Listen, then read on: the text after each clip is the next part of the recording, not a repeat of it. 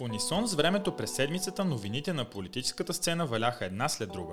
Делян Певски възкръсна след всички удари и поведе листа за изборите. Мустафа Карадая се кандидатира за президент, а Христо Петров и Цухазарта влиза в политиката като част от Продължаваме промяната и то в избирателния район на Бойко Борисов и Корнелия Нинова.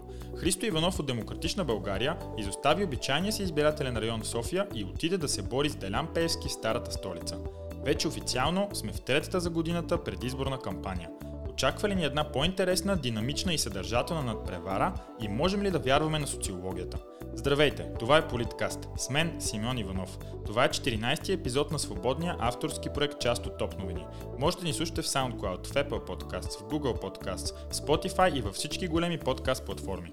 Специален гост на Политкаст днес ще бъде Велина Чакърова – с нея ще говорим за мястото и ролята на България в сложните динамични процеси в международен план и за стратегическите размествания на световната сцена.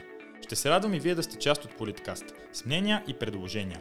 Очакваме ви на официалната страница на Топ новини във Facebook, както и в коментари под материалите, свързани с Политкаст на topnovini.bg.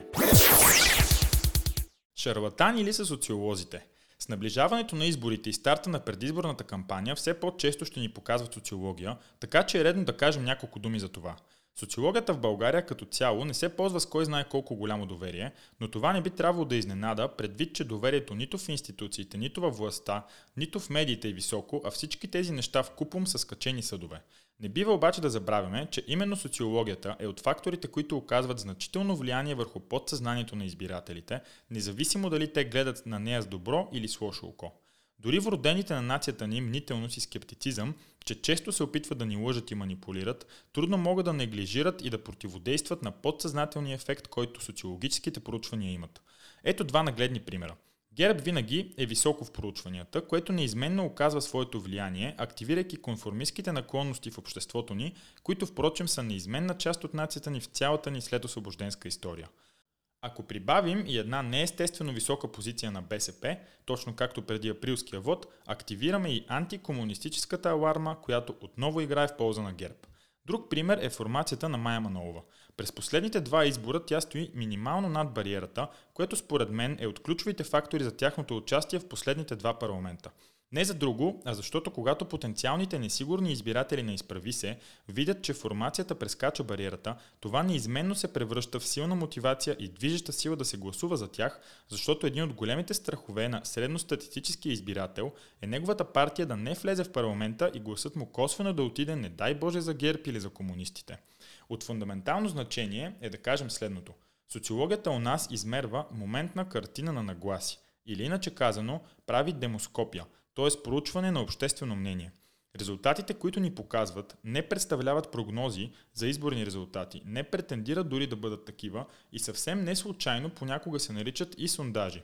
За да се направи същинска прогноза за изборен резултат, буквално се нуждаем от алгоритъм, който да вземе предвид още десетки субективни фактори. Поради тази причина, дали поради бързане или неглижиране на важните детайли, у медиите и в публичното пространство у нас много често се говори за социологическите данни, като за прогнози и от тук моментално започват въпросите дали социологическите агенции ще познаят, ще се сбъднат ли прогнозите им и прочие въпроси, които нямат никаква връзка с действителността и нямат нищо общо с целта на тези социологически проучвания. В този ред на мисли, не, социолозите не са шарлатани – можем да считаме, че водещите агенции у нас подхождат абсолютно професионално и етично към обработката на данните и стандартите в професията. Но точно както за изготвянето на една статистика е от водещо значение кои индикатори взимаме предвид, така и в социологическите проучвания твърде много зависи от това, кой точно питаме. Та, ако има пробойни и машинации, те са именно на това ниво. За да си обясним защо у нас моментните нагласи често се разминават с изборния резултат, трябва да се замислим за цялостната среда – да погледнем към Германия, където съвсем скоро имаше избори, а за тях може да чуете в 10-ти епизод на Политкаст.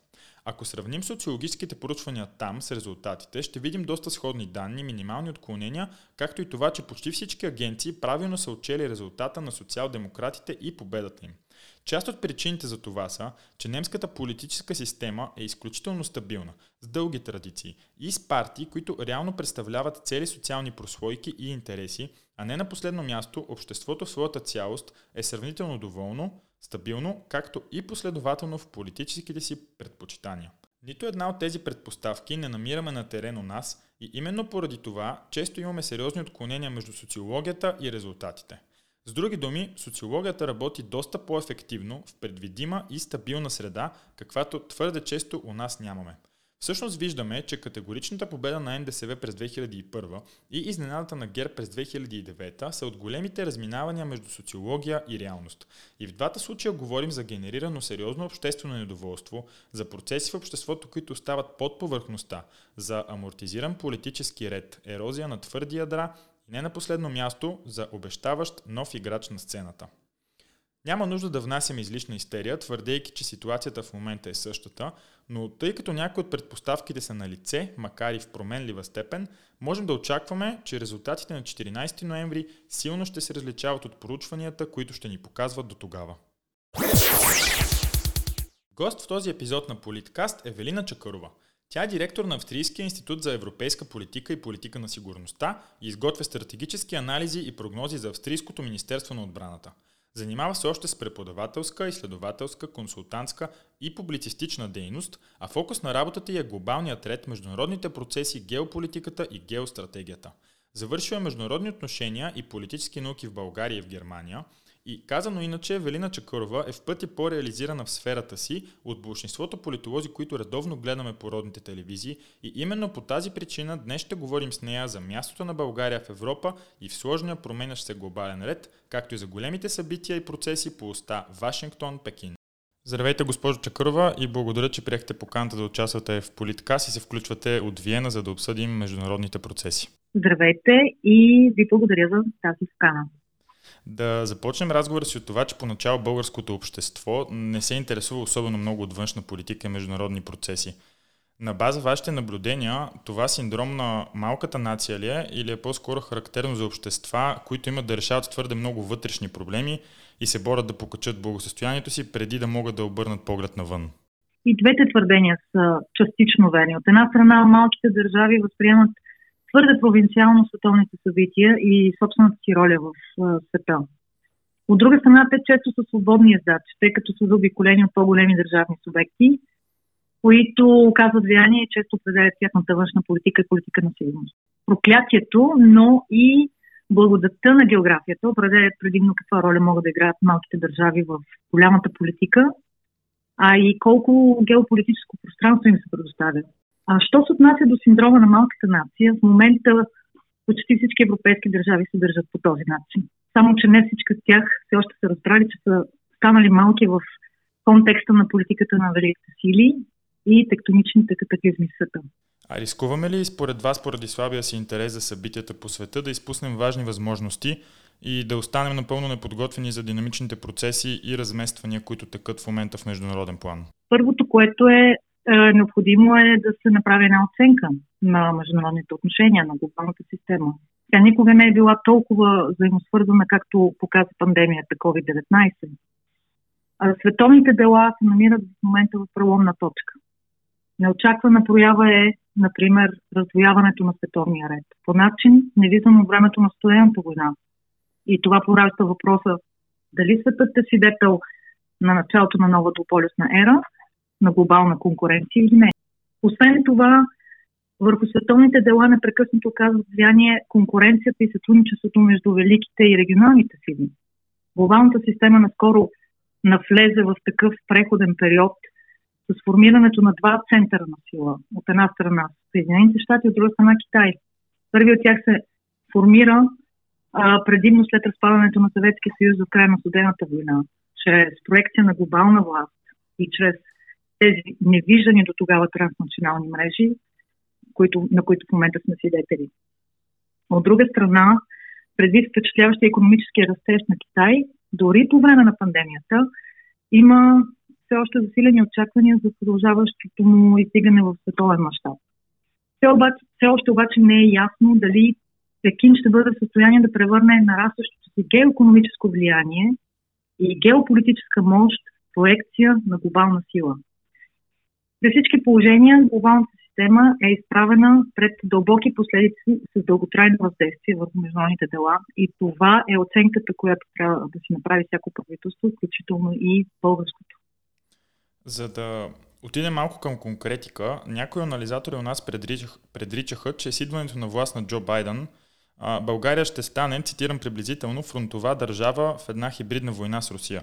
Забелязвате ли нещо подобно да се случва и реална роля ли е това за България на международната сцена? Първото, което искам да кажа е, че хибридните войни не са нов феномен. Само технологиите, с които се провеждат, се измениха. И в тази връзка хибридната война между Запада и Русия никога не е спирала. Също така, главна роля, според мен, ще играят държавите от така наречената англосфера или англосаксонските държави, които са отдавна в партньорство, като например прословутото Five Eyes, а също така ще играят роля и европейски държави от НАТО, които вече са развили тези умения и техники. Тоест, аз не виждам, честно казано, кой знае каква особена роля за България, конкретно в тази сфера. А у нас много се спекулира и с това как гледат щатите на нас, чисто геополитически и в тази връзка как гледат във Вашингтон според вас на България и какви действия трябва страната ни да предприеме в формата Три морета? Първото, което е инициативата Три морета е почти непозната, а, не само в България, но и изобщо в Европейския съюз. Според мен тази инициатива е една от най-смелите и амбициозни геополитически проекти на съвремен, на съвремието, специално ако говорим за проекти, идващи от Европейския съюз, от страни, членки на Европейския съюз. Инициативата сама по себе си цели да промени из основа съдбата на Централна и Източна Европа. Това е изключително важно да се разбере, тъй като тази инициатива не е просто економическа инициатива, а има геостратегическо значение, тъй като обещава по-нататъчно интегриране и свързване на този специален регион с основни европейски енергийни, транспортни и комуникационни мрежи. Това в крайна сметка ще открие нови възможности не само пред този регион и разбира се България, като част от проекта, но и пред Европейския съюз, а също така ще развие и нови мрежи, нови транспортни, нови комуникационни мрежи а, между севера и юга, като идеята естествено е да се свърже Европа и с Африка в дългосрочен аспект. Освен това, инициативата разкрива при покриването на геоекономическите интереси на Европейския съюз а, и Штатите и по-специално, разбира се, економическия мотор на европейската интеграция, който е Германия – техните интереси съвпадат не само по отношение на общите геополитически изчисления, но и по отношение на изграждането на солидна противотежест на собствената инициатива на Китай, която вече всички ние усещаме и наблюдаваме в този специален регион. Тоест, инициативата 16 плюс 1, която беше 17 плюс 1. Междувременно Литва беше първата страна, която се отказа от китайския регионален формат – призовавайки Европейския съюз да премине от този разделящ формат към обединяващ и много по-ефективен формат на 27 плюс 1. Така че улесняването на геоекономическата връзка между Севера а, Арктика, където северният транспортен маршрут се очаква да съкрати значително глобалните потоци а, от стоки и юга в Средиземноморието, където държавите членки търсят нови възможности за, свър... за, за да се свържат с Северна Африка, ще бъде от геостратегическо значение за Европейския съюз и за щатите. И от тази гледна точка България трябва да търси много силна позиция в тая инициатива и съответно да прави сметка за бъдещото си участие в нея. Тъй като споменахте Китай и влиянието му в региона, напоследък се говори и се вижда това, че той е проникнал в Гърция, в Македония и е много силно изразено в съседна Сърбия. Може ли според вас България да заеме ролята на една контратежест на настъпателната китайска политика в региона? Определено не. България няма средствата, възможностите, няма и визия да се превърне в такъв център на контратежест. По-скоро се очаква от други съседки да поемат тази роля. Вероятно, тежестта ще се пренасочи към Централна Европа. А през годините у нас много се коментираше и подходът на Бойко Борисов във външната политика, като един от важните аспекти бе отношението му спрямо Турция. Погледнато от сегашна перспектива, когато вече можем и да оценим обективно събитията, беше ли дълновиден и полезен за България мекия и партньорски подход на Борисов спрямо Реджеп Ердоган? Да, напълно. В момента наблюдаваме до какво води обратната страна на мекия и партньорски подход към Турция, чрез примера на Франция. Техният спусък на няколко геополитически терена едновременно – няма да доведе до нищо добро в отношенията между Европейския съюз и Турция в дългосрочен план. Пътят на конфронтация с регионална сила като Турция, която има възможностите да постига политически цели с военни средства, подобно на Русия, задължава всяко българско правителство да търси добри, стабилни и най-вече предсказуеми отношения с Турция в бъдеще. Това е много полезно да се знае. А, губи ли според вас България ролята си на Западните Балкани чрез наложеното вето на Република Северна Македония? А, каква роля има България в Западните Балкани? Ами, Това е първият въпрос, който трябва да си зададе преди години, българското правителство. Преди години се спекулираше, че страната ни може да бъде лидера и да подпомогне интеграцията на страните в региона в Европейския съюз. Така, значи виждаме, че каква роля има България, каква роля България играе в Западните Балкани и, и какви интереси България преследва там са две абсолютно различни неща. В интерес на България и на всяко следващо българско правителство е колкото се може по-бързо да се присъединят Западните Балкани към Европейския съюз. Но това, разбира се, не трябва да, става, да стане на всяка цена. България в момента е само поводът за забавяне на процеса на интеграция, но в никакъв случай не е причината. Причините са много и те не се заключат на националните интереси на България. Например, френската позиция за блокиране на процеса на интеграция на Западните а, Балкани няма да се промени в дългосрочен план.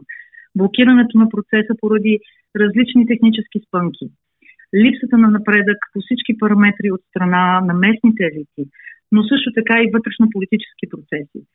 Това означава, че интеграцията на Северна Македония няма да разреши български национален казус, но в никакъв случай няма и да го задълбочи. По-младите поколения и в двете страни са силно проевропейски ориентирани и това трябва да бъде общият знаменател по пътя към Европейския съюз. А постижим ли е според вас компромис, чрез който България едновременно да запази националния си интерес и да отключи преговорите за членство на македонския народ? А, постижим при всички положения, ако се следва прагматичен ход на действия, но ние трябва първо най-напред да изчакаме какъв ще бъде резултатът от поредните избори. Тоест, докато се стигне до такъв а, разговор, ще, ще мине доста време и ще се загуби съответно още време от така наречения процес на присъединяване на Западните Балкани, но и сигналът, който дойде от последната среща на върха на Европейския съюз, не беше много оптимистичен, че може да очакваме присъединяване на Западните Балкани в следващите 10 години към Европейския съюз. Освен да говорим за Балканите, ако позволите, бих искал да ви разходя по световната карта, като нека започнем от Централна Азия. Възможно ли е според вас ситуацията в Афганистан да предизвика домино ефект в Централна Азия? Все пак региона е определен от някой конкретно от Збигнев Бжежински като Евразийските Балкани. Първо трябва да кажем, че Афганистан е геостратегически разположен в гореща точка, свързваща Близкия изток, Централна и Южна Азия с Европа. Афганистан вероятно ще се превърне в следващото геополитическо тресавище след Сирия – за това ще бъде интересно да се проследи как Китай ще се ориентира в тази зона, тъй като Пекин вероятно ще бъде следващата велика сила, която ще се опита да, запал, да запълни геополитическата празнина, оставена от Съединените щати. А, може би точно за това Съединените щати се изтеглиха точно сега.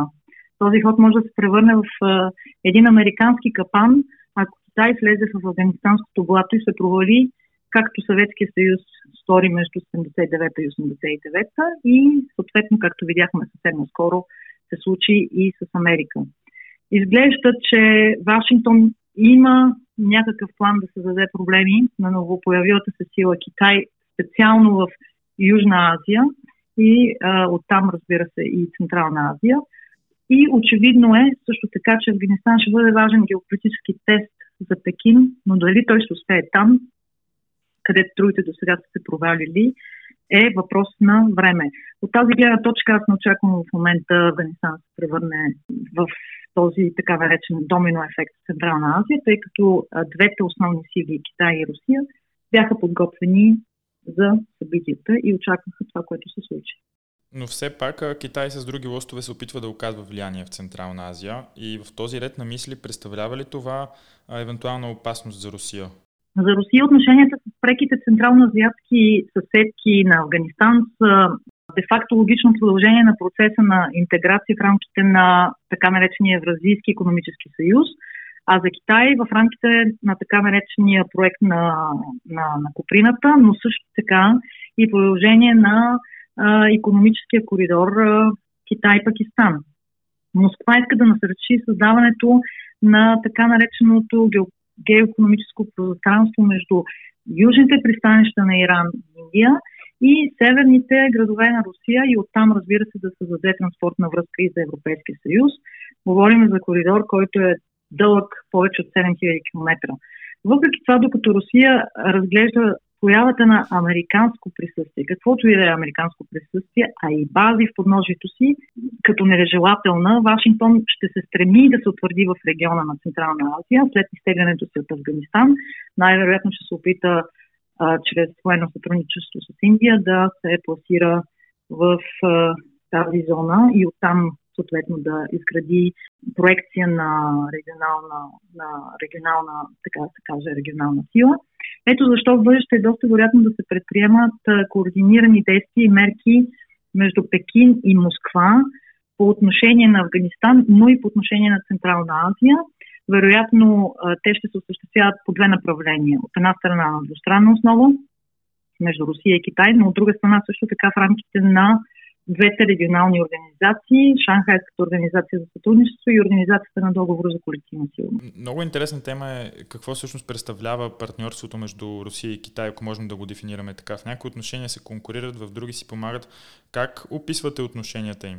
Отношенията им съм ги описала с а, един термин, който на английски се казва The Dragon Bear. А, всъщност аз гледам на Китай и на Русия като две държави, които в момента си сътрудничат системно в редица важни области и ам, сфери на дейността. И като по този начин те де-факто се опитват да навигират в този преломен период на трансформация на глобалната сила, на глобалната система. Тоест от тази гледна точка в момента те са сформирали нещо като стратегическо партньорство, което има системен характер, обхваща най-различни сфери на действие и на влияние и съответно се води от принципа не винаги един с друг, но никога един също друг. Тъй като на няколко пъти става дума за щатите и тяхната външна политика, как оценявате работата на Джо Байден в международен план, тъй като очакванията към неговата администрация бяха огромни в началото, но скандалът, който а, преди няколко седмици предизвика тристранното споразумение за отбрана между САЩ, Великобритания и Австралия, до някаква степен връща спомените за подхода на Тръмп във външната политика? За мен действията на Байден в никакъв случай не бяха изненада. А, както на няколко пъти казах, в момента светът е свидетел на дълбока трансформация на геополитическата арена на международните отношения. Особено след избухването на COVID-19 стана очевидно проявлението на индо Тихоокеанското направление, където ще наблюдаваме основните сблъсъци между Съединените щати, Китай и Индия. Това ще са главните действащи лица за раждащата се системна конкуренция. А, този път става дума за разгръщане на регионални центрове на сила, а, като основният, както казах, ще бъде в, Индийско, в Индо-Тихоокеанското направление – а, и тези регионални центрове на сила създават измамното впечатление за многополюсност, докато всъщност наяви излиза тази системна двуполюсност между САЩ и Китай, което всъщност раздвоява и глобалната система. С Индия, която е на път да се превърне в третата по големина економическа сила в това или в следващото десетилетие, а, също така е естествен дългосрочен съперник на Китай. Индо-Тихоокеанският регион бавно, но сигурно се превръща в тази основна арена на глобалната конкуренция на силите през не само това десетилетие, но вероятно през целия век. Във връзка с това САЩ все повече се насочват към този регион и ще инвестират изключително много капитал, политически, разбира се, но също така и военен, в партньорства и съюзнически формирования, свързани по някакъв начин с региона. Вие дадохте един от примерите. Само да кажа, че горпред Корана описва това геополитическо пространство като простиращо се от Индийския и Западния Тихи океан до литоралите на Западна Африка и Източна Азия. Тоест, вие виждате, че това е едно изключително огромно пространство, което, което само по себе си съдържа не само основни конкуренти, но и страшно много потенциални геополитически партньорства. Тоест, САЩ разглежда Индия като важен и надежен партньор в създаването на противовес на, доми, на доминиращото присъствие на Китай в Южна и Юго-Источна Азия. И за това и настоящите събития, както, например, този съюз между Австралия, Великобритания и Съединените щати, но има и други подобни а, преговори и формации, като, например, квадрилатералното партньорство заедно с Япония и а, Австралия, Индия и Съединените щати, а също така има и преговори за търговски отношения, пак между тези държави, показват, че Съединените щати насочат вниманието си постепенно към този регион и съответно ще инвестират все повече и повече в превръщането му в основен противовес, така да се каже, на китайското присъствие. Аз споменах също така, че Китай междувременно не само изгради економически коридор с Пакистан, но също така подобен економически коридор с а, Миямар. И по този начин се опитва, разбира се, да създаде альтернативни а, транспортни коридори, които не са контролирани от а, Америка. Тоест, очаква се да настъпи сериозна геополитическа промяна в региона, предизвикана от усилията на, на Вашингтон, а, основно да установи всеобхватни стратегически отношения с Индия, но също така и с други партньори в, в региона и освен това, от друга страна, Китай ще продължава да засилва сухопътните връзки през Евразия, т.е. през Централна Азия, чрез Русия а, до Европа, но също така има допълнителни коридори, които минават през Турция, през Иран и сега, разбира се, основния, основния нов момент е да се свържи Афганистан също така с Пакистан. За финал на нашия разговор искам да ви попитам как гледате на бъдещето пред китайското настъпление на международната сцена. Ще се притъпи ли възхода на влиянието им или може да очакваме от тях една все по-силна водеща роля в света? Два сценария имам за бъдещето на света, на международните отношения. Конкуренцията между САЩ и Китай се формира по няколко направления. Едно от тях е технологичното. Ние се намираме в момента в, в, в, един вид нова технологична революция, четвърта поред. И не знаем кой ще бъде победител от тази технологична революция.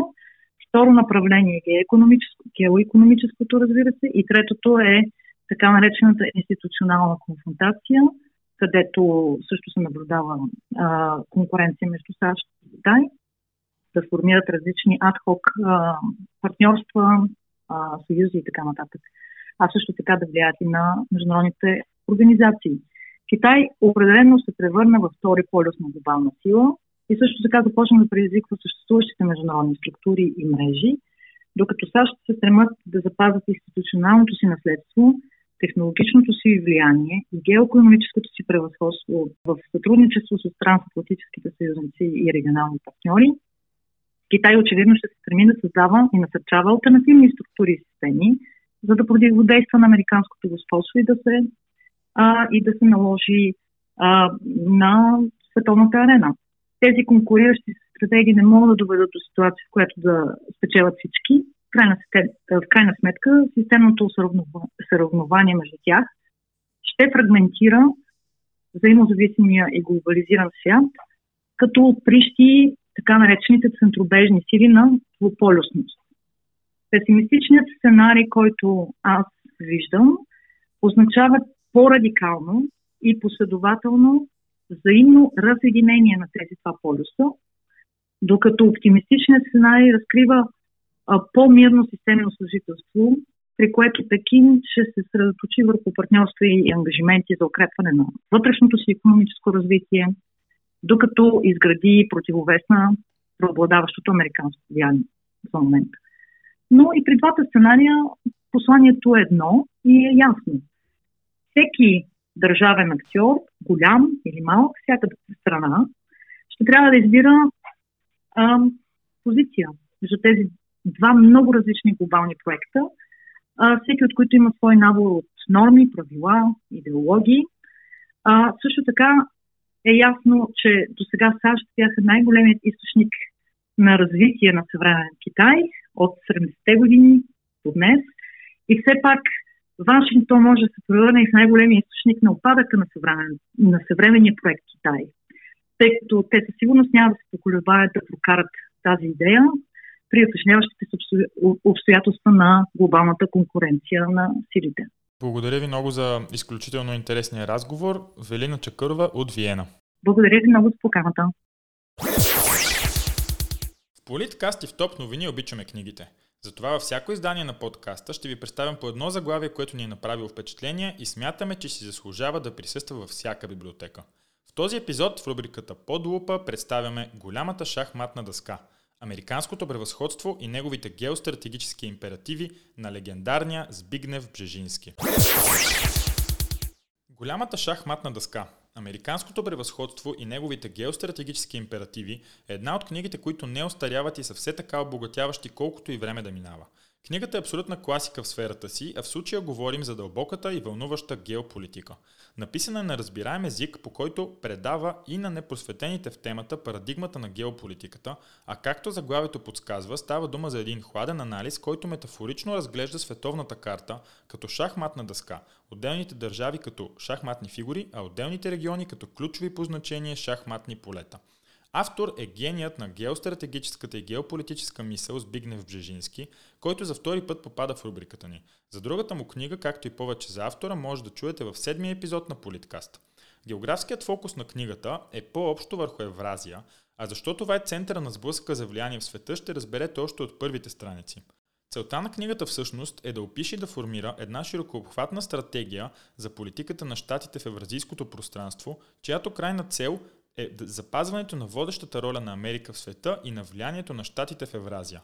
В началото на книгата Бжежински описва обстоятелствата, довели до това САЩ да се превърнат в първия в историята абсолютен хегемон на световната сцена, непосредствено след края на студената война.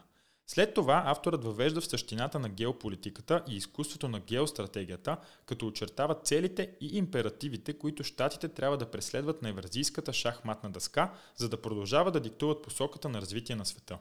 От книгата ще научите много за различните похвати, тактики и безкомпромисни подходи в международната политика. Не на последно място, авторът не се самозаблуждава, че щатите винаги еднолично ще диктуват правилата на играта и разбира се, излага своите варианти за това как да се действа, когато се появи нов център на влияние – Книгата е изключително обогатяваща. Провокира критичното мислене за международната политика, излага интересни и любопитни факти, а в нея може да прочетете и редица дълбоки анализи и тези, като например защо според Бжежински най-значимите от геополитическа гледна точка държави към момента на писането на книгата му са Азербайджан, Украина и Южна Корея, както и Иран и Турция. Последните две обаче играят двойна роля и могат да бъдат и пешки, и регионални лидери. Разбира се, в книгата има много и за Русия, за Китай, за възхода на Индия и за всички части на сложния евразийски пъзъл. Както разбрахме от разговора ни с Велина Чакорова, макар някои измамни сигнали, светът ни по-настоящем е двуполюсен. Така погледнато, освен учебник по геополитика, книгата вече се явява и една страхотна ретроспекция, чрез която може да си обясните комплексните събития и промени в света през последните десетилетия. Книгата Голямата шахматна дъска Американското превъзходство и неговите геостратегически императиви определено заслужава място в вашата библиотека. Това е всичко от 14-ти епизод на Политкаст. С мен Симеон Иванов. Очаквайте нов епизод всяка седмица на topnovini.bg, както и в официалния канал на Топ новини в SoundCloud. Политкаст е достъпен и в Apple Podcasts, Google Podcasts, Spotify и във всички големи подкаст платформи. Отново напомням, че ще се радваме на обратна връзка от вас. Очакваме ви на официалната страница на Топ новини във Facebook, както и в коментари под материалите, свързани с политкаст на topnovini.bg. Най-интересните от тях могат да намерят място в следващите епизоди на подкаста. Благодаря ви за вниманието и не забравяйте, политиката има много лица. Вашето е едно от тях.